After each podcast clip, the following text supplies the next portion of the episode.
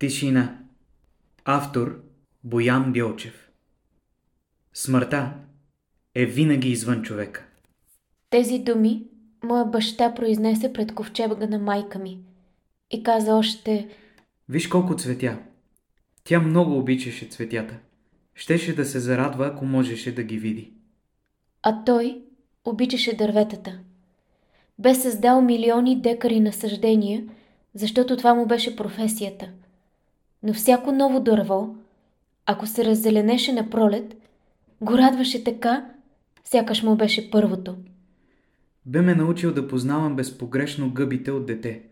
Двамата често обикаляхме горичките и той се смееше, че продължавам да бъркам названията на дърветата. Все не успявах да ги запомня. Освен едно от тях, защото растеше над гъби, които носеха неговото име. Гъбата бе осиковица, а дървото над нея – осика. Наричат я също трепетлика, защото листата им много играят на вятъра и издават силен шум. Казваше баща ми. Трябва да си я посадим в двора и да пръснем под нея мицели от гъбата. И ще имаме гъби в двора. Това никой не може да каже. Гъбата не е благодарна като дървото. То ти се отплаща с сянка, че си го посадил, а гъбата расте където изкимне. Но ние трябва да посадим осика. И да няма гъби. Няма, но те със сигурност няма да пораснат, ако на тях няма осика. Той, разбира се, не посади трепетлика. Дворът ни беше задръстен с овощни дръвчета, които рядко даваха плод. Понеже баща ми нямаше време да ги кастри и поддържа. Губеше се в научни експерименти със седмици. При дивите горски дървета. Те бяха истинската му слабост. Справяха се сами. Искаха само веднъж помощ от човека. Да ги зарови в пръста. И независимо от това, дали е бедна, силна или камениста, повечето от тях намираха пътя си към слънцето. Това бе една особена радост.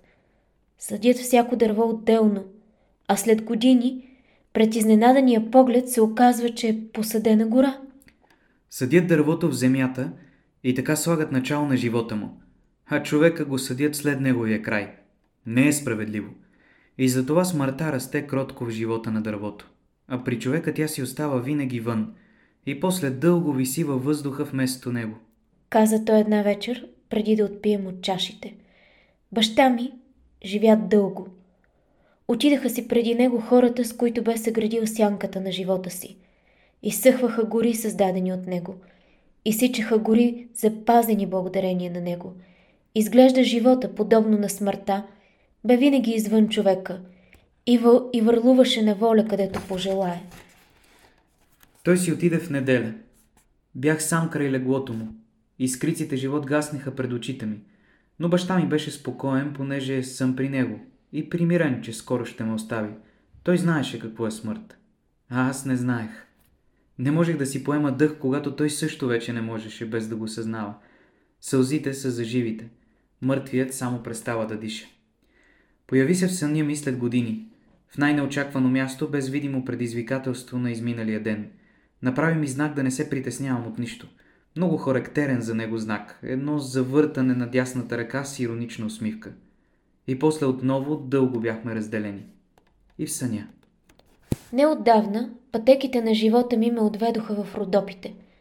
Попаднах в едно село, което не би могло да бъде измислено от човек, въпреки че хората го бяха построили. Всички къщи бяха изградени от кирпич, но жителите бяха напуснали това райско тихо място. С времето покривите се бяха срутили, а стените, прояждани от дъждовете, бяха изострени към върха като странни брадви.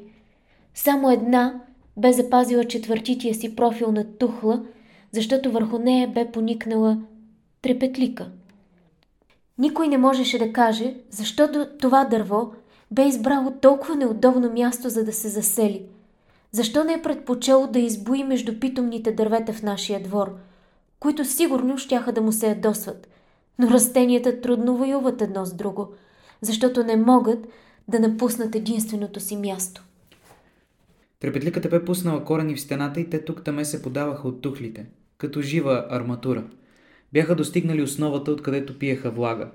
И така крепяха зида, като същевременно хранеха дървото, което се бе издигнало стабилно нагоре. Денят беше горещ и предвещаваше буря. И тя не закъсня. Вдигнаха се прашни облаци и супостелите улици.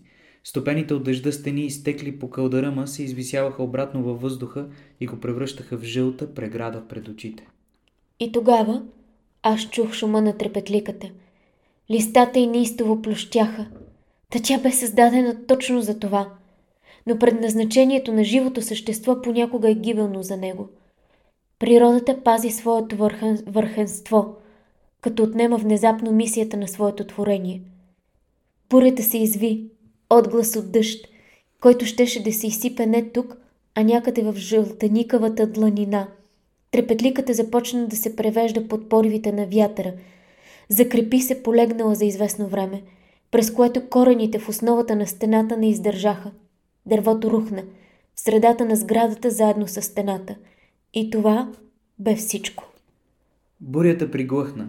В затъмнения хоризонт блеснаха светкавици – Грамотевиците оттекваха, сякаш бяха ехо от отвъдния свят.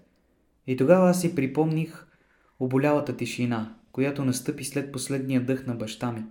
Трепелтиката също мълчеше, повалена между стените на дома, в който се бе нанесла като последен обитател. Мълчеше, защото вятърът не докосваше вече листата й. И аз разбрах. Смъртта е тишина. Дълбока тишина, достъпна само за живите.